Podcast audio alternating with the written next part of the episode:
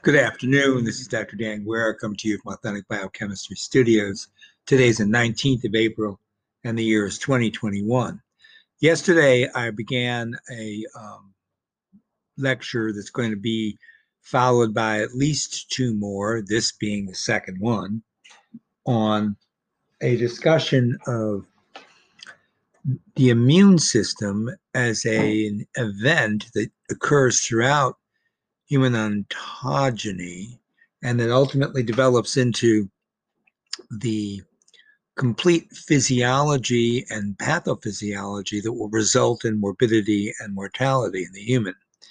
Now, you might think that this is, of course, going to be affected by external um, stress, such as pathogens, and of course, abiotic stress, and that is included in the immune response because the immune response will be surveilling and will respond to uh, whatever kinds of biotic or abiotic events occur.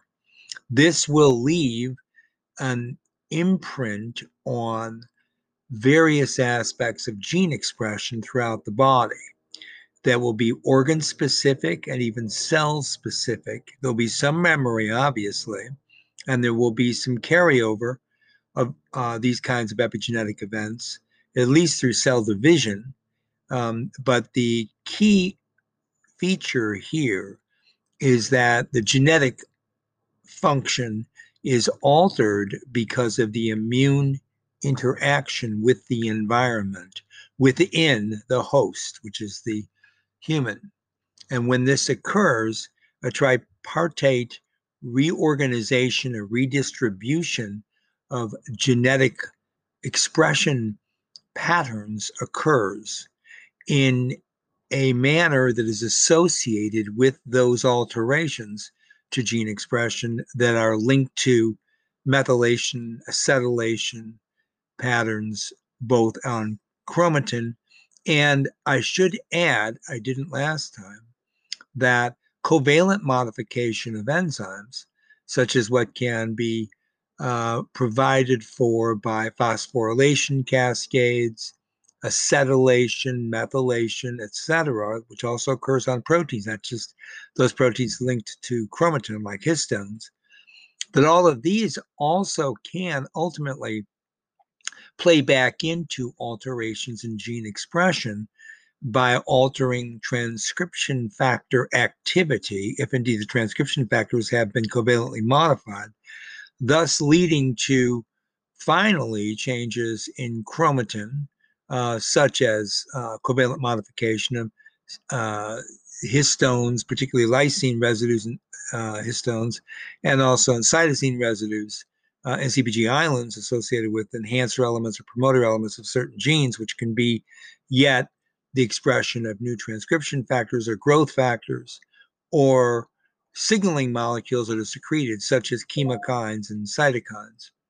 All of this, then, we can play into an alteration of gene expression that can work at the level of microRNA and also at the level of uh, transcription patterns associated with the chromatin being rearranged because those covalent modifications I've been mentioning.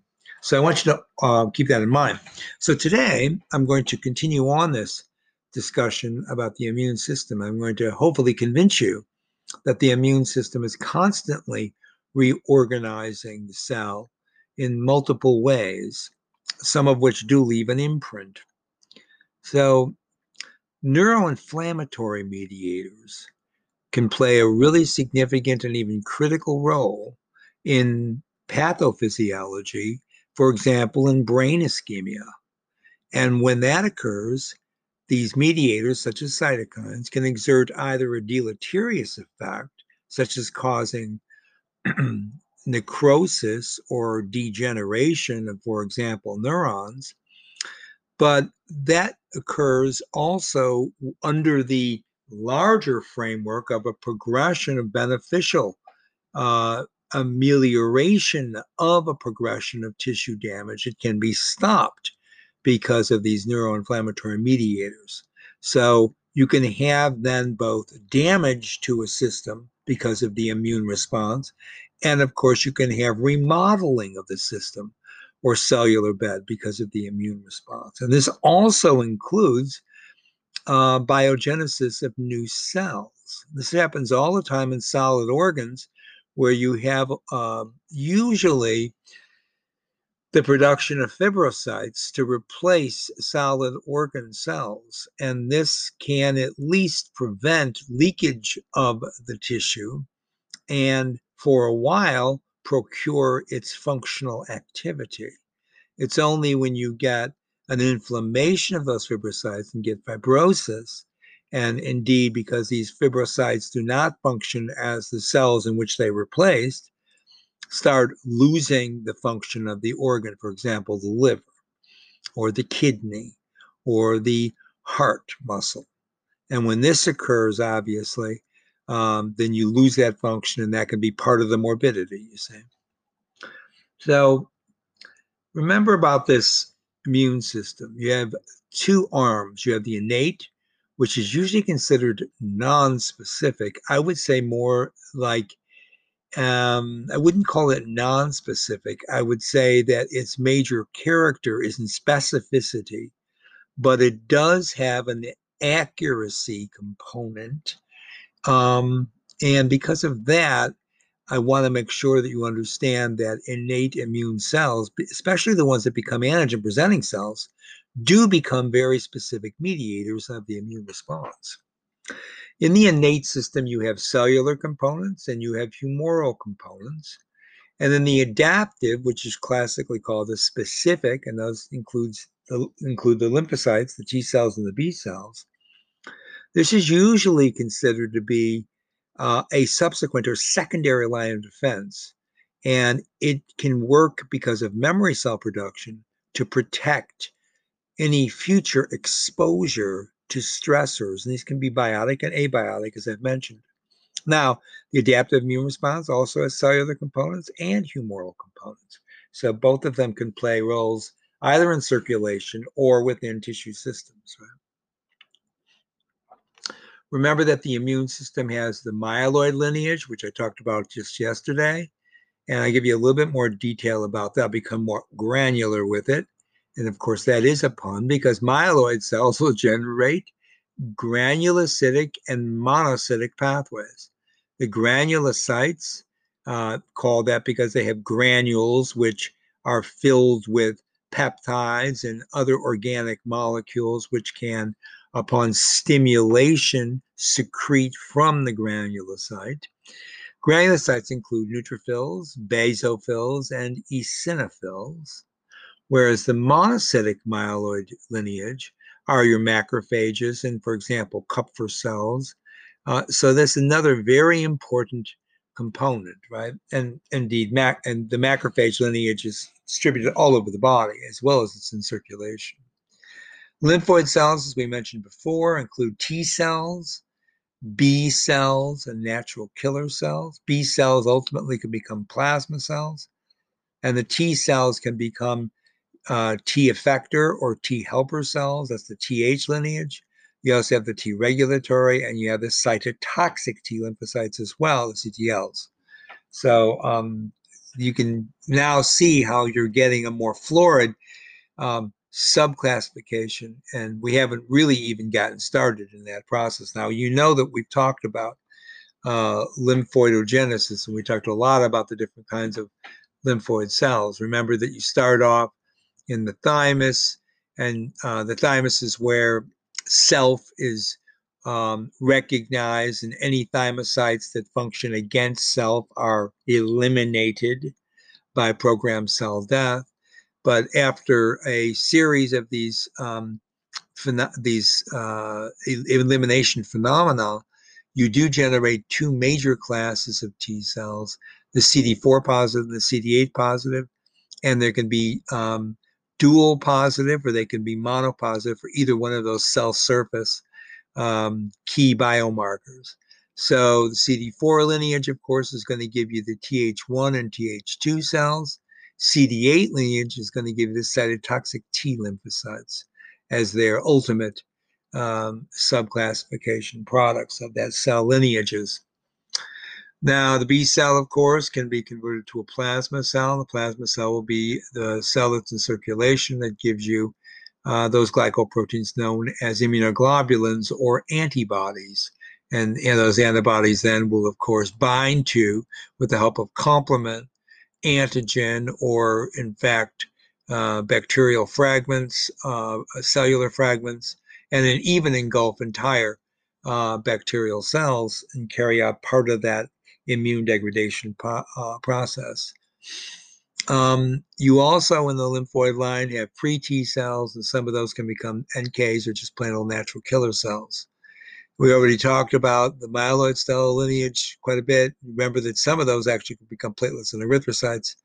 And I already gave you the uh, nomenclature for the um, more common innate immune cells. Phagocytes, uh, such as PMNs, can enter into um, organs or through a plasma membrane through a process called diapedesis. Diapedesis requires an activation of these phagocytes and includes both um, uh, two, two possibilities of activation include histamine and thrombin, and that activation can be elicited by an inflammatory response subcellularly. And this can also, uh, uh diapedesis can also be uh, rendered positively affected by chemotaxis, and this includes a, uh, a lipid known as leukotriene D4. There's also C5a, and there's, of course, N-formyl methionine.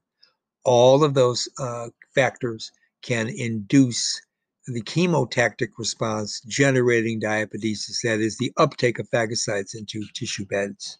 So they're activated and they're taken up. We've talked about that uh, some length.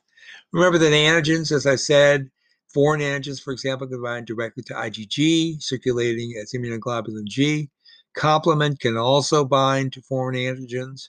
Scavenging receptors can function at the level of an IgG FC receptor mediated response. You also have a complement receptor where complement is bound to uh, antigen, and the antigen can bind directly to cell surface components of scaven, uh, on scavenger receptor complex, right, in such cells.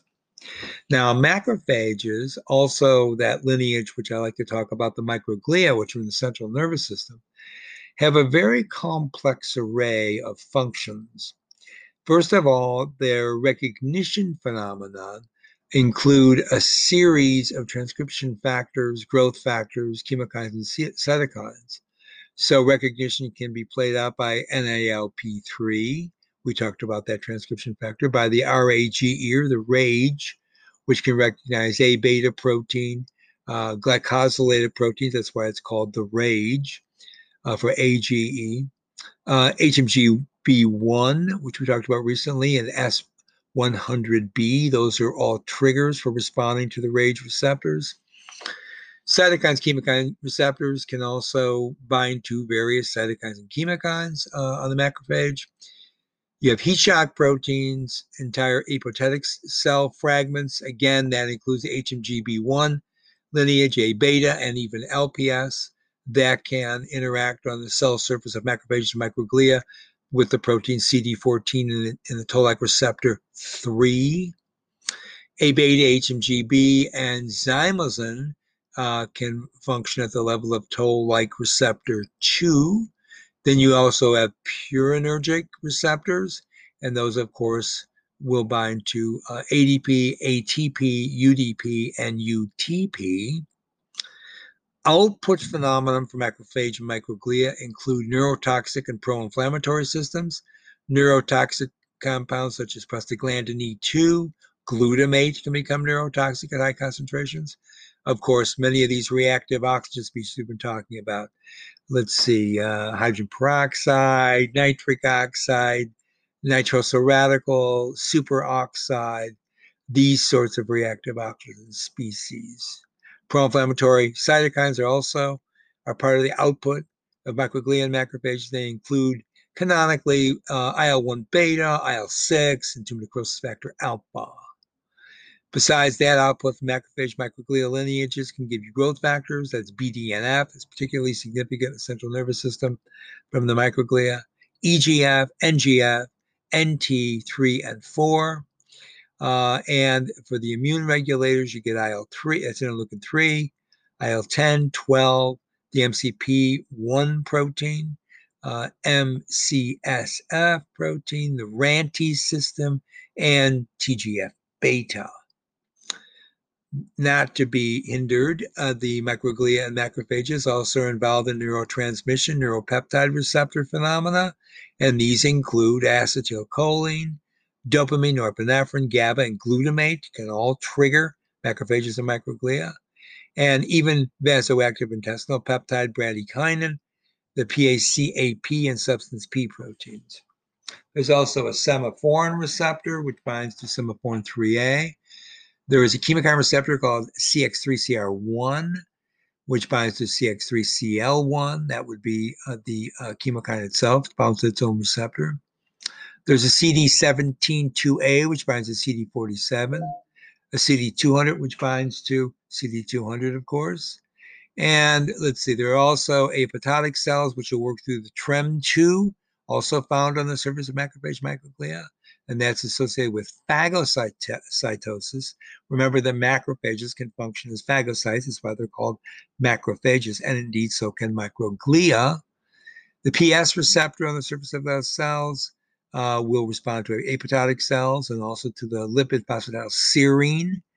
Um, scavenger receptors, including the CD36, will, will recognize and be activating the macrophages and microglia. Those CD36 receptors include binding to free fatty acid, uh, acetylated and acylated compounds, acetylated lipid species such as membrane rafts, uh, thrombospondin oxidized lipids, including oxysterol, which we've talked about.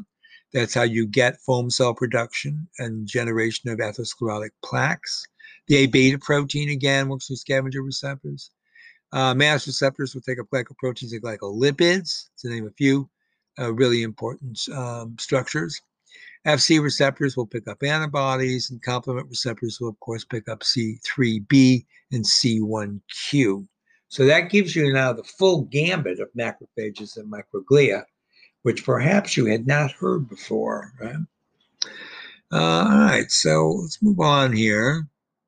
Now, I want to explain to you that when you have an ischemic penumbra, which is can occur in the central nervous system and which will involve a gradient of necrotic death of the system that was damaged because of the ischemia. Hence, that's why it's called a penumbra. So the penumbra will have an ischemic core, and that's where the necrosis will actually occur. But that can be, of course, linked to a cerebral artery, which can pick up then an embolus. So an embolus can occur in the bifurcation of, of the median or middle cerebral artery when you have a ischemic penumbra, penum, penumbra in the central nervous system. And this can sometimes also be linked to the anterior cerebral artery, uh, giving you collateral flow into the system. Now, the embolus and the bifurcation of the middle cerebral artery, what happens here, the territory is perfused by the artery in areas with little or no collateral flow in that region. And they're subjected to hypoxia, of course, because of the, uh, the distance from the collateral flow from the anterior cerebral artery. That uh, extreme or severe hypoxia can lead to necrotic cell death after this ischemic penumbra has been generated. Now, within the penumbra, where there is some degree of collateral, there is some degree of collateral blood flow, especially on the exterior surface of the penumbra, you can get a gradient of tissue perfusion and that establishes a threshold among necrotic cell death, apoptosis, and even full tissue survival.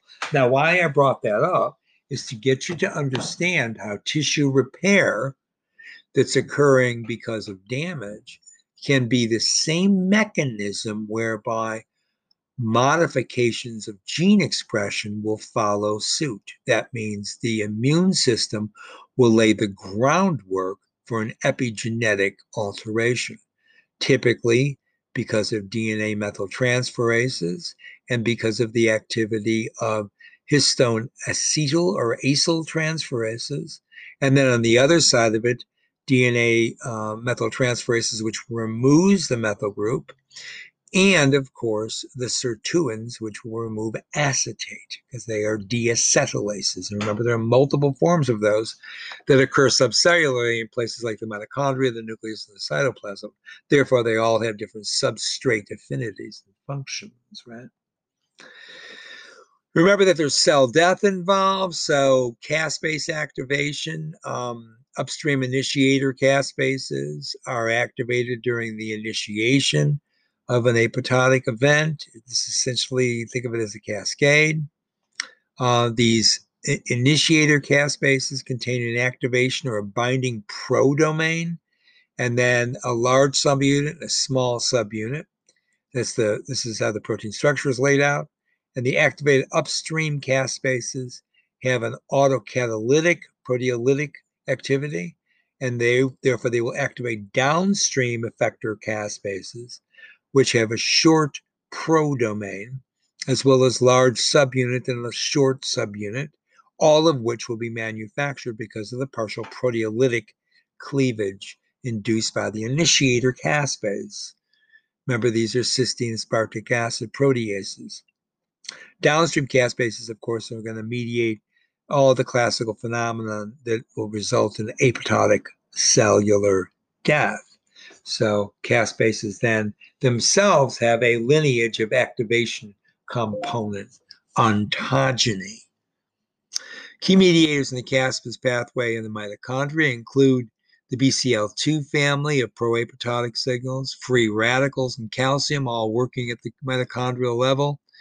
This will generate the apoptosis inducing factor, which will then turn on the caspase independent pathway, which is also turned on, by the way, by endonuclease G, endo G.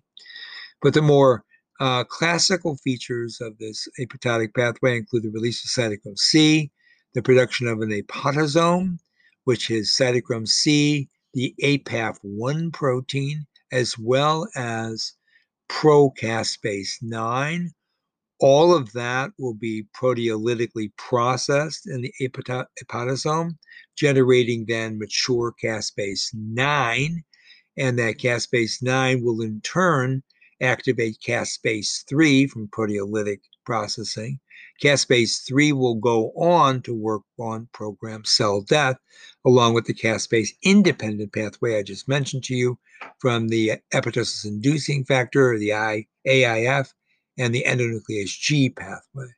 You're not done. You also have one more component of the apoptotic pathway, and that includes the SMAC Diablo protein complexes.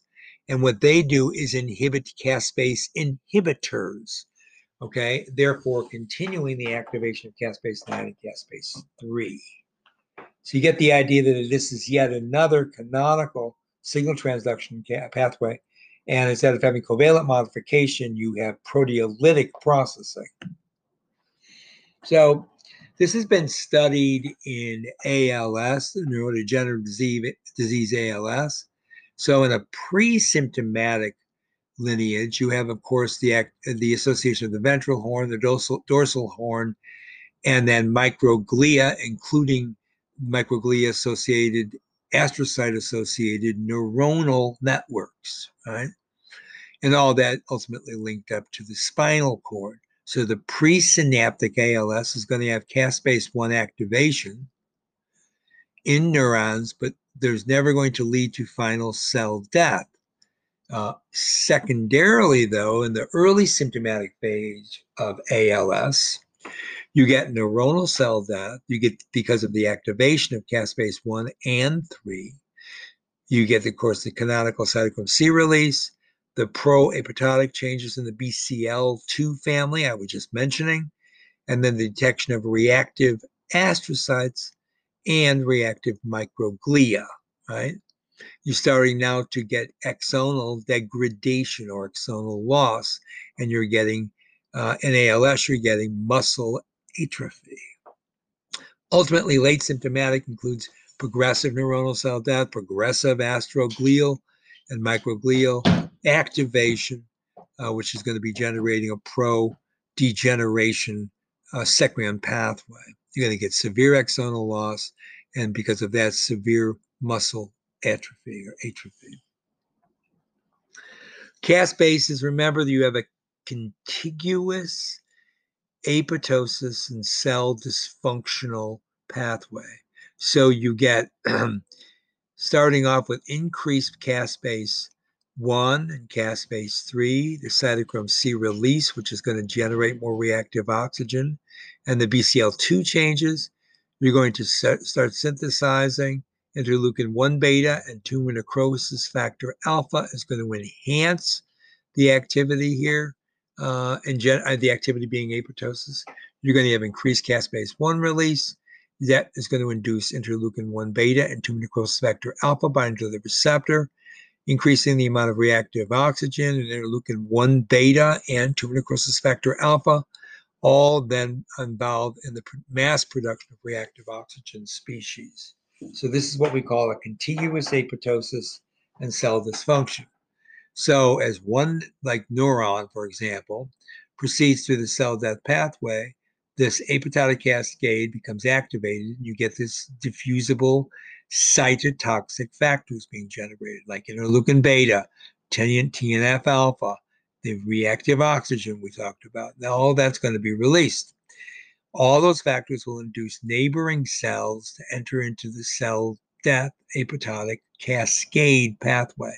So this has got a, a term in the older literature. They call that the kindergarten effect. That means starting out at a very early age of the neuron and then developing into this cascade of events causing massive neurodegeneration. So in the kindergarten level, you're getting the earliest detectable changes uh, including things like the upregulation of caspase-1. Remember that cysteine aspartic acid protease. Now, as the neurons become further and further dysfunctional, which can happen, for example, in the aging process, neurodegeneration, they will begin to secrete the same toxic factors like cytokines, uh, and that will in turn affect surrounding healthy neurons. Ultimately, you'll reach a lethal threshold, and after that, you get multiple cell lineages dying in the brain. Okay. This is one of the ways to understand the process of events during neurodegeneration. Now, I'm telling you this because remember, I'm giving you an understanding that this process can occur throughout the lifespan. But as you get older, the functionary control over the immune response and what triggers the immune response, such as oxylipids including oxysterols, but of course also the oxyfatty acids, the eicosanoids, right? Like the leukotrienes coming from the lipoxygenase pathway, or the prostaglandins coming from cyclooxygenase pathways, there's at least two of those, and the P450 monooxygenase pathway. All that then leading to the pro-inflammatory cytokines. Now, again, this happens throughout life, and some of the production of all of that reactive oxygen and potentially damaging um, proteases and uh, uh, glycoproteins that will generate programmed cell death is a positive phenomenon to control potentially damaged cell lineages from reproducing in the muscle muscle tissue or in anywhere in the body but think about the central nervous system because normally we think about neurodegeneration in the brain when people get older keep in mind that all of this functional activity is under very tight regulation, all the way from the epigenetic level and down to the metabolic biochemical pathway levels. And we lose control over these pathways, and this leads to then the ultimate senescent cell phenotype, senescence associated secretory phenotype, which I've talked about, that leads to morbidity in the entire system and then ultimately mortality. A lot more to say here about the immune response and epigenetics, but I'm running out of time. This is Dr. Dan Guerra. This is lecture number two on this great arc of pathway. And from Authentic Biochemistry Studios on the 19th of April, I'm saying again, bye for now.